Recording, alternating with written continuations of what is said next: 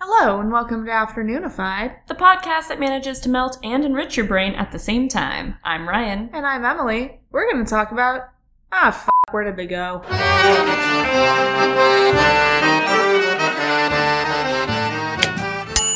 The topic up for discussion this week is a big one. We're going to have to take a couple pieces and see what we can do with it, and we're not going to attack the whole subject. No one has that kind of time. No, no human being on earth has that kind of time.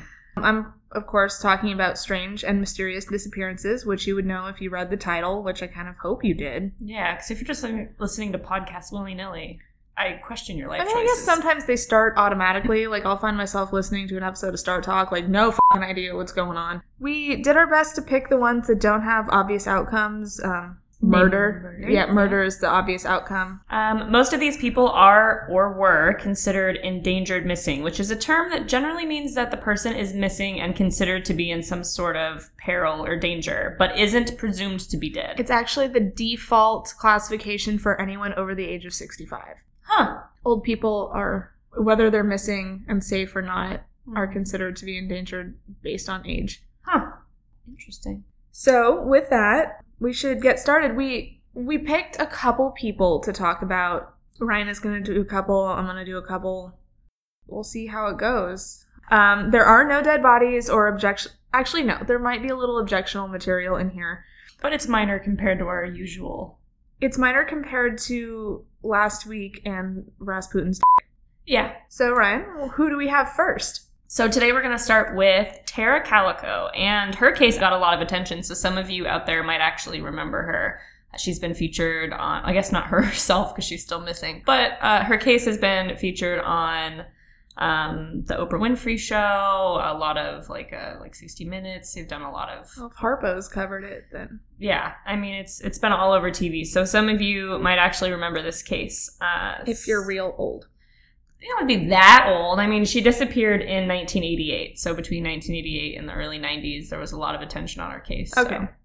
I mean, not crazy old. She was 19 at the time when she disappeared. And what's weird is that she disappeared about 150 yards from the golf course near her home in Bella, New Mexico. And it was on a road that she rode all the time. She biked down it with her mom. What I found a little interesting is that her and her mom used to bike down this highway together. But one day, her mom decided she didn't want to bike on the highway anymore because she thought she was being stalked by a motorist. Um, so That's the mom weird. decided not to ride with the daughter anymore and said, It's unsafe. I'm not going to ride. Go alone. The daughter went alone and ended up getting what they think is kidnapped on that same road very shortly afterward. Um, stupid. yeah, I mean, I don't want to say that, you know, the mom was Okay, yeah, stupid is a little harsh, but also if you think you're being stalked, like maybe don't send your teenage daughter out there by Yeah. yourself. Yeah, at that point, it makes more sense to you know bring Not- more just people in your not bicycle go. brigade, or just yeah, or not give her a ride. Uh, you know. Yeah. Um. Still, they did find traces along that stretch of road where they think that she disappeared from of her cassettes and her Walkman, and they think that she might have dropped them in order to mark her trail, just based on like their placement. Like a smart person. Yeah, exactly. Breadcrumbs, but you know, Yeah. like '80s technology breadcrumbs. Yeah, a Rush cassette. And don't know if it was a Rush cassette. That was just the first like 80s era band that came to my Yeah. mind. You know, a few floppy disks, you know, what you would expect. Some Some scrunchies. Furby. Furbies are the early to mid 90s. Actually, no, they were close to the late 90s. I had I had Furbies up the I almost said Furbies up the ass. Mm, Don't put them there. I was thinking Furbies are from the 80s. No, um, Teddy Ruxpin. Teddy Ruxpin? Yeah. Oh, you were so young. Uh, I am. I'm not from the 80s. Neither am I, just so we all know. But you're closer to it than I am. Were you born in 90? 91. 91. Hey, you guys know how old I am. I was born in 93. I'm a child. Good to know you're all learning lessons from a child. anyway, Tara Calico at first was thought to be a kidnapping case because of the way that they found the Walkmans and the cassettes. However, eight months later, this is where it gets really weird. A Polaroid photo was found in a convenience store parking lot in Port, Port St. Joe, Florida, all the way across the United States. So she was taken from New Mexico. Eight months later, they found a Polaroid in a parking lot in Florida. Although there is a lot of speculation if the Polaroid is even of Tara. I've seen it and it's super questionable. However, what I thought was weird, I thought the same thing. I was like, it, it yeah, they do resemble each other, but They're both the- white women. Yeah, with like curly big hair, which again, it was the 80s. Well, and the girl in the Polaroid had her hair in a ponytail. Yeah. I mean, face structure was really similar, but I mean, she also had tape over her mouth, so you're missing that whole chunk of That's her face. But the thing that's interesting is that in the photo, there is a scar on the woman's leg in the exact same spot that Tara Calico had a scar from a car accident before she was kidnapped. So that's why they're so convinced. Okay. So taking into account eight months worth of like aging and you know, Yeah, did- potentially being Did we in- talk about how there was another person in in the there- Polaroid? Yeah, there is another person. So basically, the Polaroid is of a woman who has tape over her mouth and her arms are behind her back, so it's assumed that she's bound. Well, she looks a little chill. Like Yeah, she although she doesn't look like she's that afraid. She's just kind of like hanging Ugh. out, bound and gagged, this you know, again. in like pajamas, basically like shorts and a t-shirt. And then behind her is a boy. They guess around the ages of like eight to ten. Uh, and he also has tape over his mouth and his hands behind his back, so it's assumed that he is also bound and gagged. However, we can't really speculate that they were just chill with the situation because if they've been bound and gagged for eight months or something, after a while, you know, You start to just get used to it. you start to just realize it's not changing. I assume. I can't speak to it because I've never been kidnapped myself, but I would assume after a while, you know, you kind of, I don't want to say settle in, but you kind of have to in order to Yeah. survive. Anyway, uh, there's a lot of speculation about that photograph. However, what I thought was really weird was that what they thought were the parents of the boy in the photograph stepped forward and said, We think this is our son, Michael Henley. And Michael also disappeared from New Mexico in the exact same year that Tara Calico disappeared. So they both disappeared in New Mexico in 1988. So it seemed really likely that it was, if it was Michael Henley, then that was also Tara Calico. Well, it 'cause makes there was that- sense. coincidence. However, um, a little bit later, okay, a lot later, seven years later, That is a lot. that is a lot. Michael Henley's body was found within a couple of miles of the campsite that he had wan- uh, supposedly wandered off from. hmm Uh, so they think that during the camping trip, he wandered off and died of exposure. They found his body. So he, it was very unlikely that he ever made it all the way over to Florida to take that Polaroid And then back to the forest where they Where- found him. where he disappeared from. Yeah. It'd be weird to drop him off in the same spot you picked him up from. Well, it- yeah. No, it's it's probably not him in the picture then. Yeah, yeah. So it's not. It's probably not him. But then that means that you know there's very little evidence that that is Tara. However, the scar on the leg, the resemblance. A lot of people do really still believe that that is Tara in the photograph. But then that also raises the question: Now, who is that little boy? I always found it weird where they found the pic- like Florida, but didn't they Mhm. find it in a parking lot like where a van had been parked? Who just drops their Polaroids of Mm-hmm. It their almost- kidnapped victims? It, seems almost seemed planted. intentional. Yeah. Yeah. Um. There was like a big, big van, big white, Like nondescript a van. kidnapper van. like a big white kidnapper van in a convenience store parking lot and a woman said that she saw someone get into the van and she thinks he's the same guy that dropped the polaroid so the kidnapper has potentially been seen the woman picked up the polaroid took it to the police um, and they've been keeping track of that ever since 20 years later after that polaroid was found two letters were sent to the police chief in port st joe and they both contained photos of a boy who looked a lot like that same boy in the photograph Uh-huh. but there was no tape on the boy's mouth. However, whoever sent in the photos used a black sharpie to draw a black rectangle over his mouth the same way you would tape them. I have not seen those photos. So I haven't seen the actual photos. I don't know if they released those photos online, but there is reports of like that's what they got. I don't know if they've actually shown the actual photos. Uh-huh. But they drew basically a tape line over his mouth in black sharpie. So he wasn't actually bound in the photo. Fucked up. Yeah, and this is 20 years later, so those pictures, he was holding on to them for a long time because that kid would have aged. That kid would be like almost in his 30s now. So that was kind of weird. And it also was the same, I think it was the same week or within like two weeks of someone calling in 20 years after this saying that they were a psychic and they knew where Tara Calico was buried. Because that's reliable. It's not, but they said that she was buried in California, and then that lead didn't ever go anywhere because they never found her body where the psychic told them. But it's just weird that the person sent in those letters at the same time. Yeah. So it's thought that maybe the kidnapper is the one who called and maybe either just gave bad directions to the body or did it to throw them off where she actually was, but just wanted to kind of tease it and get the story public again because that's kind of what he's getting off Yeah. Yeah. Are we gonna have to bleep getting off on? on. Maybe, I don't know. Is that bleepable? I don't know. That's It's not on the list of seven words that you can't say on TV. So technically, we can say it. okay. Well, that's settled. Another thing that is kind of interesting that happened is that 20 years after her disappearance, the sheriff of Valencia, who is it's So around the same time that the psychic called in and the Mm-hmm. photographs. Okay. yeah, so now that the case is starting to get attention again, 20 years without very much attention, it's getting, you know, brought back up. The sheriff from the town really close, it's not uh, the town that she was from, but it's a town very close to that.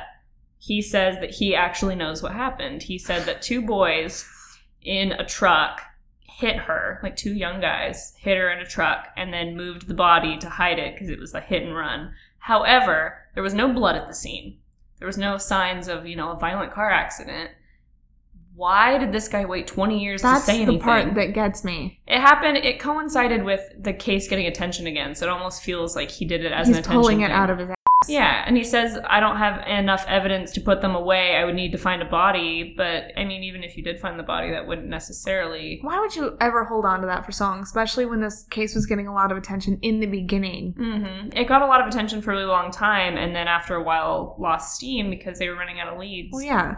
Uh, and then all of this popped up at the exact same time, so it's sort of weird situation that happened there. I almost think maybe it was the sheriff that sent in the letters and did the recording. Maybe the sheriff is just trying to use the Tara Calico case to get attention. I mean, it wouldn't be unheard of. However, I don't know the sheriff, and I could totally just be like, you know, Spitball in here? yeah, I'm just spitballing. I this is no truth. This is you know, I've got a movie movie mind going right now, and I'm trying to think what would happen in the best episodes of CSI or something. Well, if all goes to plan, Tara's ghost will come back and solve her own murder. Oh yeah, A la Lindsay Lohan. Or that other movie about the kid that was in a coma and he had to, like, find out who put him in the coma. Anyway, that's Tara Calico for you. If you have any information about Tara Calico's whereabouts, you should probably call the police. I actually, yeah, I thought about putting contact information in case anybody, All of these people either have their own websites or they have um, Charlie Project Charlie pages. Project pages. Charlie Project is a really good source if you're looking for information on missing people, Mm-hmm. missing persons, I think is the correct term. So that's Tara. Um, her case is obviously still unsolved, or we wouldn't be talking about her. Mm-hmm. Mhm. So we're gonna move on to another lady, uh, Leah Toby Roberts, who was 23 years old when she went missing on March 18th, 2000, in Whatcom County, Washington, which is not too far from where we are right now. Hmm, Oh, I mean, it's it's in Washington, but yeah. she was originally from North Carolina. She dropped out of college in Durham, North Carolina, six months before graduation. She was dealing with a lot of stuff the loss of her parents within the last five years, as well as a near fatal car crash in that same time period. Um, yeah, I know, a lot of shit going on in her life. Yeah, sounds like it. So she dropped out of school and she was living off her inheritance, and she spent a lot of time at a coffee shop called Cup of Joe. Sounds like something kind of like a movie or a book. I know, because she spent her time there writing poetry, learning to play guitar, and reading uh, specifically the works of Jack Kerouac. Is she a fiction character? I, well, uh, she had spoken about taking a trip to find herself, like was described in her favorite Kerouac book, Dharma Bums, which I have not read, uh, but it seems to be a sequel to On the Road, which I also have not read. But long Wikipedia article short, the main characters in the books go on road trips and find themselves. Um, and Dharma Bums takes place in Whatcom County. Huh. Spoiler alert. Interesting. So we know exactly why she was going there pretty much. She had Mhm. spoken to people at the coffee shop about taking a trip, like in Kerouac's books. Mm. The moral of the story is books are books. Is this kind of like when uh, the chicken Wild, when she just decided to deal with her grief to go on some Yeah. long trip? That, In the Never Pacific seems- Northwest. Uh, yeah. People don't come to the Pacific Northwest to take trips to deal with your grief because they don't end well. And also, you're driving up housing prices. Yeah, get out. So on March 9th, without any warning to her sister or her roommate, Leah packed up and headed out on this road trip with her kitten, Bee. Uh, does not end well for Bee. Oh. Uh, she left a note, uh, Leah, not B, left a note that specifically said she was not suicidal, she was the opposite, and that she needed to take this trip. No one heard from her after that. She withdrew a lot of money from an ATM and then made fuel and food purchases kind of across the country, the last one being in Brooks, Oregon, in the wee hours of the morning on the 18th of March. Her Jeep was found on March 18th, crashed off an embankment on a logging road off the Mount Baker Highway, about 98 miles from Seattle. Hmm. At least she got where she was going. The car was obviously wrecked, but there was no sign that anyone had been in it when it went over the embankment. Like the seatbelts weren't stretched, um, and that there are ways to tell, I guess, if someone's in Mhm. a car when it crashes. However, there were blankets hung over the smashed windows, like someone had used it as a shelter. Clothes, cat food, Leah's guitar, Leah's mother's wedding ring, which she always wore, were scattered around. Um, there was even twenty five hundred dollars worth of cash tucked away in one of the pants pockets. So robbery does not seem like it was like a thing here. Yeah. Uh, there was no sign of B. Aww. I know. I said it didn't end well. But if it's out in the forest, maybe B escaped and became a wildcat. yeah. Okay. Yeah. I mean, she probably got eaten by a cougar. But B lived. potentially. B lived. Um, a movie ticket stub for a showing of American Beauty at a theater in Bellingham, Washington, was also present at the scene. Uh, it was from the afternoon of the 18th, meaning that she'd spent a few hours in the city before heading north and crashing her car. Hmm. So at least she got a good film in. That's good. A report came in later from a convenience store clerk in Everett, Washington, who said he'd seen a girl matching Leah's description after the 18th. He said that she looked disoriented and kind of out of it, and they were. Um, Everett is how close to Seattle? It's closer to Seattle Yeah. than Bellingham, or where she was found. So she kept moving north. yeah, I think so. It's somewhere between. And then in 2006, so six years after this all went down, Leah's car was found to have been tampered with. They had never looked under the hood after they found the car until 2006. They found that something had been s- like snipped on the inside that would allow the car to accelerate without the gas pedal being pressed. I So there's Oh. that n- sounds like her crashing it intentionally. I know. without her in it. Right. I don't know exactly what was done to the car. It was listed online, but I Don't I understand. watch a lot of Top Gear. I don't know a lot about how cars work. Yeah. Um, and also, a fingerprint was found under the hood of the car, and male DNA was found on a piece of Leah's clothing, but nothing has come of this. Just means that she brushed against somebody or, you know, had a good time the night before. It doesn't necessarily No. relate. That's, yeah. It doesn't mean that anything happened, it just that they found it. Um, testing hasn't, or they haven't released anything Yeah. uh, that came of the testing, so. And even the fingerprint, I mean, she could have gotten her oil changed somewhere before, and it Yeah. could have been the gas station attendants. That's not necessarily conclusive. So I have some theories. One was she crashed, hit her head, was confused, wandered onto the road. Maybe someone picked her up. Maybe, I don't know. I don't know. Yeah, that's hard. It, if Maybe she, uh, knew it was crashing and ditched. Bailed? Yeah, because then you wouldn't see like blood or anything in the car. If she just like, They didn't find the kitten anywhere. yeah, but if your kitten gets scared, it's gonna go. Well, yeah, but would the kitten have survived the car crash? Probably jump too. Tuck and roll with the kitten? Yeah, maybe, and then let it go because you hit your head. That's true. Um, so yeah, maybe someone picked her up and she had no idea who she was or something. Maybe That- she lost the cat way before that. Yeah, we don't 'cause know they- anything that happened on that trip before. That's true. Uh, the convenience store clerk's tip is thought to be um, real. Yeah, She decided to, this is another theory, she decided to ditch her life completely, a la Mara Murray, who's another Mhm. missing persons case that I refused to cover on this episode because everyone has talked about her. If you want to know what I'm talking about, there's a really good Thinking Sideways episode on her, and I highly recommend it.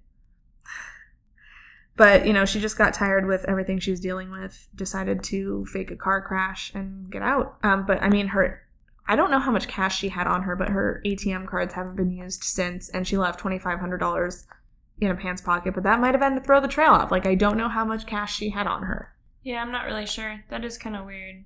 I'm not really sure because it, it would make a lot of sense considering that the car had been tampered with in order to make it crash. Yeah. and, you know, if you can, you would tell if there was someone in it when it crashed. Like there would be, there Yeah. would be signs if you crashed it hard enough. Like there would be blood somewhere. Yeah, everything points to her not being in the car when it crashed. yeah. So maybe when she was on the trip, she decided, you know, changed her mind, decided she didn't want to come back.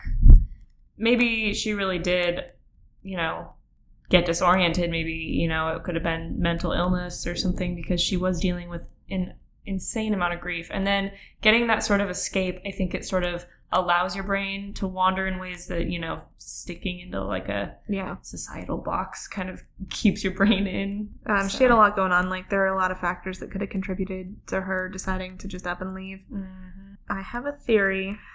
There is absolutely nothing to back this up, but it is something that had occurred to me, so just take this little ride with me. The Green River Killer was active in Washington and parts of Oregon before that, but he wasn't caught until 2001, and Leah disappeared in 2000. They have not accounted for all of his victims. I'm just saying it might be a possibility Could be, yeah, for Um, sure. they have not found her body if he did kill her. She has a metal like femur thing from the car crash. Mhm. They haven't found any of that like it wouldn't have decomposed. Yeah. Um if you don't know who the Green River Killer is, he was a serial killer named Gary Ridgway who was active in Washington and the upper part of Oregon, even as far down as Portland, um, f- during the 80s and 90s. Um, he's thought to have killed over 67 women. Yeah, wow. yeah, um, they did catch him. He has been charged with several murders and he is in prison, but they did not catch him until 2001, which is why I bring this up. But again, there is absolutely nothing backing this up other than Emily's crazy brain. All right. So that was a crash course on Leah Roberts. So again, if anyone has any information, I'm very interested in this case. yeah.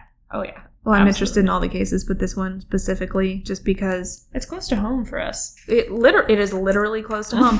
and like she there are no signs that anyone like took her or there are no signs of foul play anywhere in this case she went across the country voluntarily but i think it's it's a good time to move on to Miss Joan Risch. Rish, Rish? Rish? She has been missing since October 24th, 1961, out of Lincoln, Massachusetts, and she was 30 at the time that she disappeared. So, most likely, you guys aren't going to have any information on this one because she would be like. She'd be, she was 30 in 1961 that was 40, 55 years ago so she would be in her 80s She'd be very, very old now. So, the odds are looking not great, but maybe. Um, you guys can decide for yourselves. stranger things have happened Indeed. She was a housewife, and on the day of her disappearance, it had been a pretty normal day. She had done a few errands, put her son down for a nap. Around 2:30 in the afternoon, she had been standing in the driveway next to her car, looking dazed, according to her neighbors, but no one had bothered to go over and say, "Hey, Miss Rish, what's wrong?" oh it was the late 50s early 60s everyone was kind of like oh not my business Yeah, I guess so. And I guess they were all on like early versions of Xanax. living the dream Yeah, love it.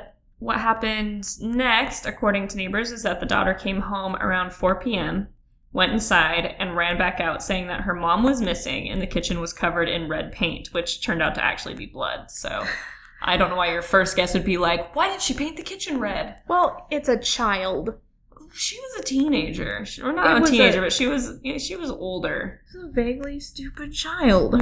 Yeah, it was it was optimistic. I'm gonna go with optimistic. Yeah. So the kitchen was covered in blood. There were fingerprints on the phone and the receiver, and then also on the phone book, which had been open to the emergency phone number section. Painting a real good picture here. However, the fingerprint, there was like a thumbprint on the receiver, assuming she had like tried to hang up and try again Yeah, or something. yeah. The thumbprint wasn't hers. Oh. So different handprint covered in blood Okay. on the phone, calling emergency And this numbers. is before fingerprinting was a, a thing that was They- common. They, could at least compare hers because her fingerprints were all over the house, and Clearly. it was a different fingerprint. okay.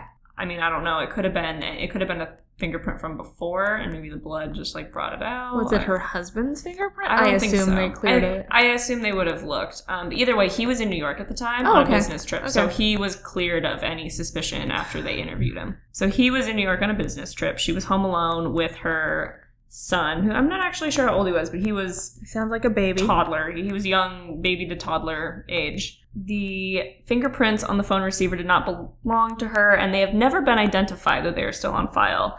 And since back then they weren't doing really, you know, like DNA testing and stuff, they don't know whose blood it was. So we don't actually know if it's her blood or someone else's blood. It kills me, like, in certain states like California, it's legally required that all felons have DNA and fingerprints taken. Mm-hmm. If we could only instate that in all of the the Mhm. US, Yeah, then it'd be really easy to find. I might be being really optimistic with that. Like I'm sure there's a lot of stuff that could go wrong. Yeah. But fingerprints at least Well, that, that's pretty standard, I think, throughout the United States. I Now. think every time you get, yeah, back in the day, not so much. the but- DNA also would have helped because even if it was just like a relative that Yeah. they had on file, it would still come up as a match. Yeah, and they would know that at least it was most likely hers. But back then they weren't really doing it. That's the thing that kills me about reading about murders in like the 1800s is they're like, "Man, look at this giant puddle of blood. Too bad there's no hints. Mop this up." Like, but nowadays we're like, "No, that is the evidence." It's just so painful to read some of the like I have a FBI hunch. yeah, the FBI investigative cases back in the day just drive me nuts. Anyway, so blood all over the kitchen. The only sign of a struggle was an upturned chair in the dining room, just a single upturned chair. So just blood and then like a chair. Yeah, it looked almost Staged? almost a little bit staged. The other thing is there was blood dripping. It led to the baby's room and then outside down the driveway and ended at the car. If only we could interview the baby. but the blood went out to the car, but there were blood drips and no footprints, and the amount of blood that led outside indicated that it was most likely just like a surface wound, like a cut in the arm or something. She wasn't like dead. Dying. She wasn't dead. Um, so that's what's kind of interesting. It almost seems staged. There were also accounts of a car that had pulled up afterwards. So around 3:20 p.m., there were reports of another car behind her car in the driveway, and her daughter came home at four. So in that 40 minutes is when all this went down. It seems like It says in the notes that someone tried to clean it up. yeah, with paper towels and like a pair of her son's coveralls. Like they had tried to wipe the blood away, but didn't do a very good job at all. Well, clearly, if they could tell that someone was trying to clean it up, you didn't do a very good job. Well, the cleaning. daughter ran in and ran right back out and said, "There's paint all over the kitchen." Like they didn't. They just kind of were like, "Eh, that's hopeless," and then Yeah. gave up. But someone had tried to clean it up. But there was a car behind hers in the driveway. Uh, there was no report as to if anyone got in or out of it, though. No one happened to see any people in the car. But there was some mysterious car behind hers, so her car was left in the driveway. Later that day, this is where I think it gets really interesting. There were reports of a bloody woman walking dazedly along a highway, but no one bothered to stop and check on her, Oh my god. which drives me insane. oh my god. So many chances to save this woman. And no one took it. She's just walking around dazed down the highway, covered in blood. And that was the last time they think that that was her, and that was the last time that anyone ever saw her. So it looks like it wasn't necessarily a kidnapping at all because she had just been seen walking on her own afterwards. like So she just had kind of an episode. it l- it looks like it, although she had no history of mental illness. The Well- thing, though, I mean, that can happen at any The time, time. period. Yeah. The thing that's interesting, though, is that the summer before, uh, she had checked out over 25 books about murders and mysterious disappearances. Okay, to be fair, that can be a totally normal thing that a person I does. know, like me and you. But with a housewife that has, you know, Okay, Not a lot no, of- that is fair. it is weird. And 25 of them is a lot. All over the course of one summer. So Okay. it seemed like she was planning something. Although people say that she was generally a very happy woman and a very happy housewife. A That's lot what of they people always say. A lot of people did say that she was very ambitious and seemed unsatisfied in her life.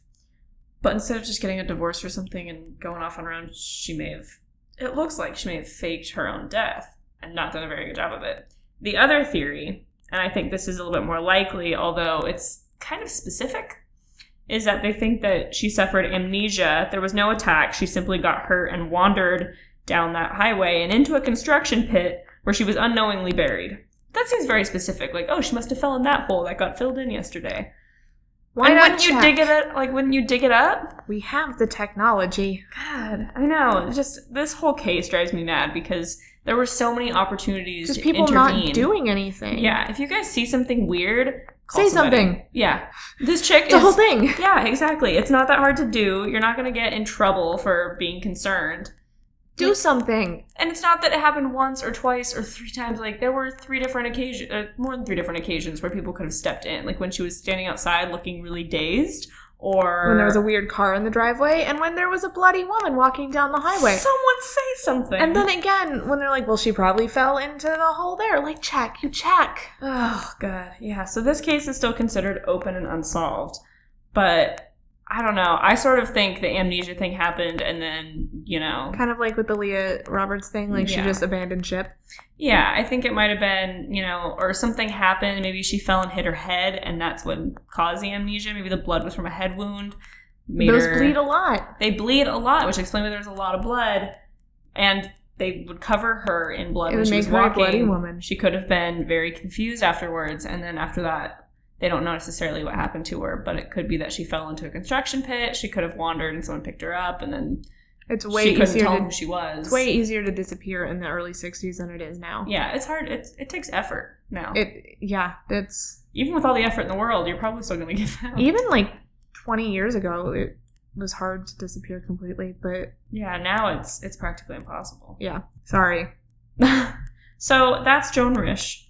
That is Joan. That's Joan for you. God. Um, Joni Joan Joan. we are on our last our last person. I'm very excited about this one. Um, it's an old case, and it's it's weird. It's a weird one. Um, I am talking, of course, about Bobby Dunbar. You know that episode of Parks and Rec when they're talking about Bobby Newport, and it's just Adam Scott Mhm. and Jerry and everybody just sitting around Bobby Newport. I can't say Bobby Dunbar's name in Without my head thinking without about it. thinking about that. Of course. So, Bobby Dunbar was four years old. Um, he went missing August 23rd, 1912. I told you it was old. In St. Landry Parish, Louisiana, near Swayze Lake, where his family was on a fishing trip. Um, his family included his mother, Leslie, his father, I did not write that name down. His father doesn't come into play a whole lot in the story, and his brother, Alonzo? Hmm. Alphonse. It was one of those names. I don't know why I didn't write his family's names down. I'm awful.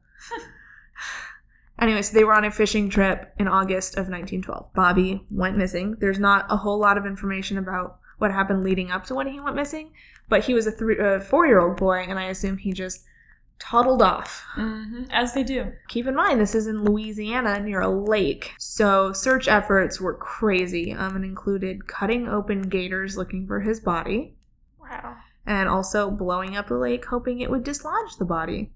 So they were just gonna blow dynamite into the lake and hope the body flew up in the air. Yeah, that's kind of what, what Okay. they were thinking. I, I'm pretty sure. Not entirely sure what they thought they were going to accomplish for real. You're just gonna blow the body up into bits and they won't be able to recognize it because in 1912 they weren't doing DNA testing on the little bit of arm that you managed to salvage. They did find some footprints near nearby railroad tracks, big surprise, um, and had reports come in of a strange man in the area. There are strange men in a lot of areas. Almost all areas. Most of the areas. and what constitutes strange? What was so strange about this man? I don't know what constituted strange in 1912. It could have meant that his hair was a little too long or he was wearing a brightly colored shirt Or smoking a marijuana cigarette. in 1912. Yeah. That's what they call them back then. I, I didn't. I don't know when weed really started. It's been a thing since like the Egyptians. Well, So, yeah. I mean, That's it's always fair. been a thing. I just didn't. It wasn't. I don't know as how. big. Like the early 1900s. Well, that's um, why it would be really weird. They're like, he's smoking drugs. You know? Okay. Maybe. Um, wasn't like cocaine and stuff still legal in the early 1900s though? Yeah, it was used in medicine. Yeah. So And Coca Cola. uh, that's actually where Coca-Cola got its name. You used to actually have cocaine in it. Thanks report that I did in eighth grade. Yeah, I did one in, in college. I had to talk about it in my business class. Yeah, they used it as a, a medicine. hmm It was like a cough syrup. Yeah. Mm-hmm. Back to Bobby Newport. hmm Bobby Newport. No, Bobby Dunbar. Oh, Back to Bobby Dunbar. We are talking about Bobby Dunbar, not Bobby Newport, not Paul Rudd. We're not talking. Well, now we're talking about Paul Rudd. Uh, the search for Bobby turned into an eight month national affair until they finally found a boy who matched his description over in Mississippi in April of 1913. Um, he was in the company of one traveling piano tuner and repairman, I know, William Cantwell Walters. Walters who said the boy was the son of a woman who worked for his parents. She had given him the boy to travel with. What? What? What was 1913? Here, take my three year old. Yeah. Go on adventures. No. What? God. This isn't Huck Finn. That's not what happened in Huck Finn. I'm really good at literature. Reports about the reunion between Bobby and his parents, Bobby in quotation marks, BT dubs, Um, some say that he recognized his mother immediately, and others say he didn't recognize her at all. Some say that he recognized his brother immediately, and some say that he paid no attention to the other boy. Hmm. I know, newspaper reporting was super responsible in 1913. Clearly. His m- mother had some trouble identifying him at first. This is important. Please keep in mind that this woman had trouble identifying her son. Um, but she did eventually confirm that it was her son based on scars that he had, but that's the most solid evidence they had that this was Bobby.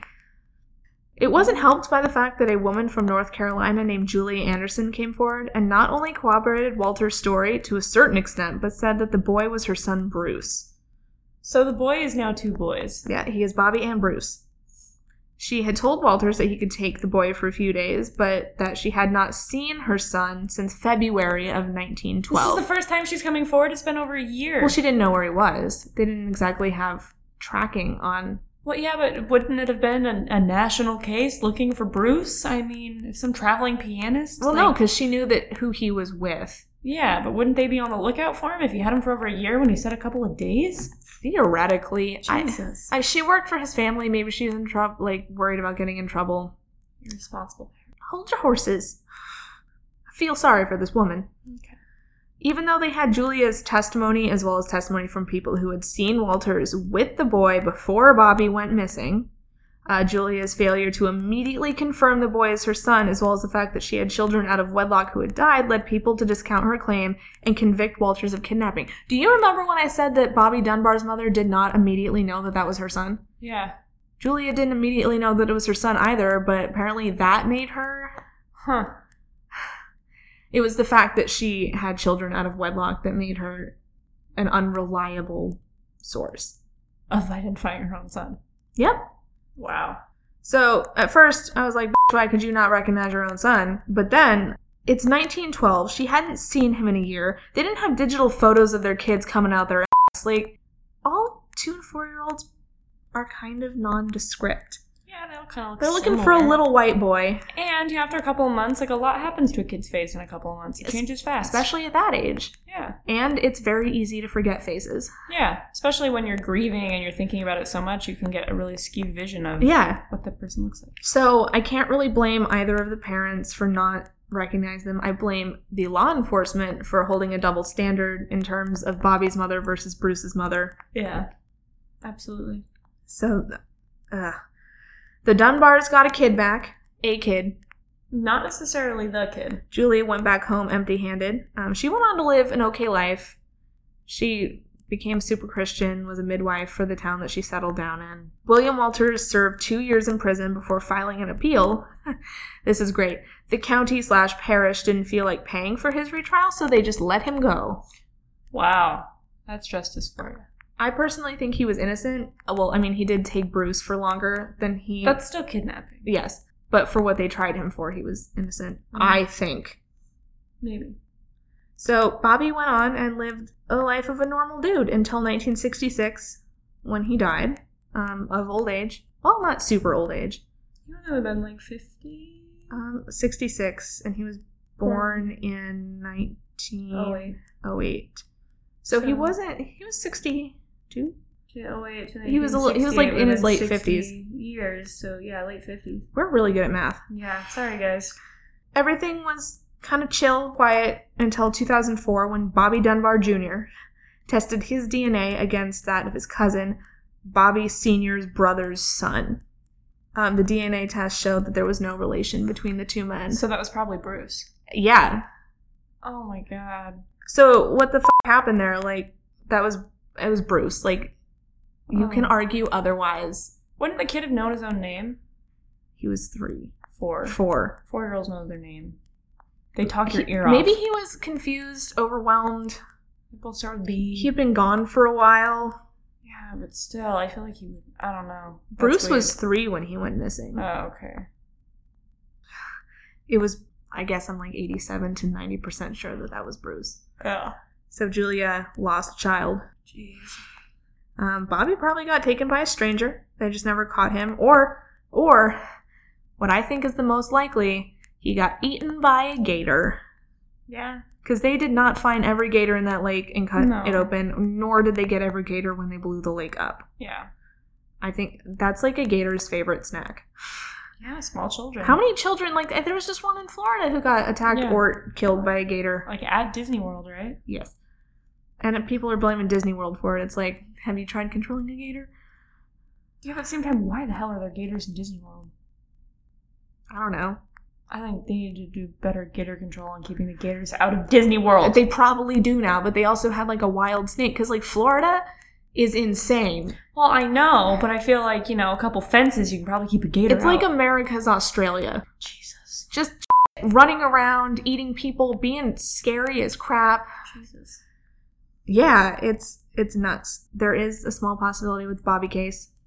Could have been a DNA anomaly. Could have been. Doubt it. Yeah. Very seriously No, doubt it. not after all of that that they went through. The odds are The odds are so slim. small.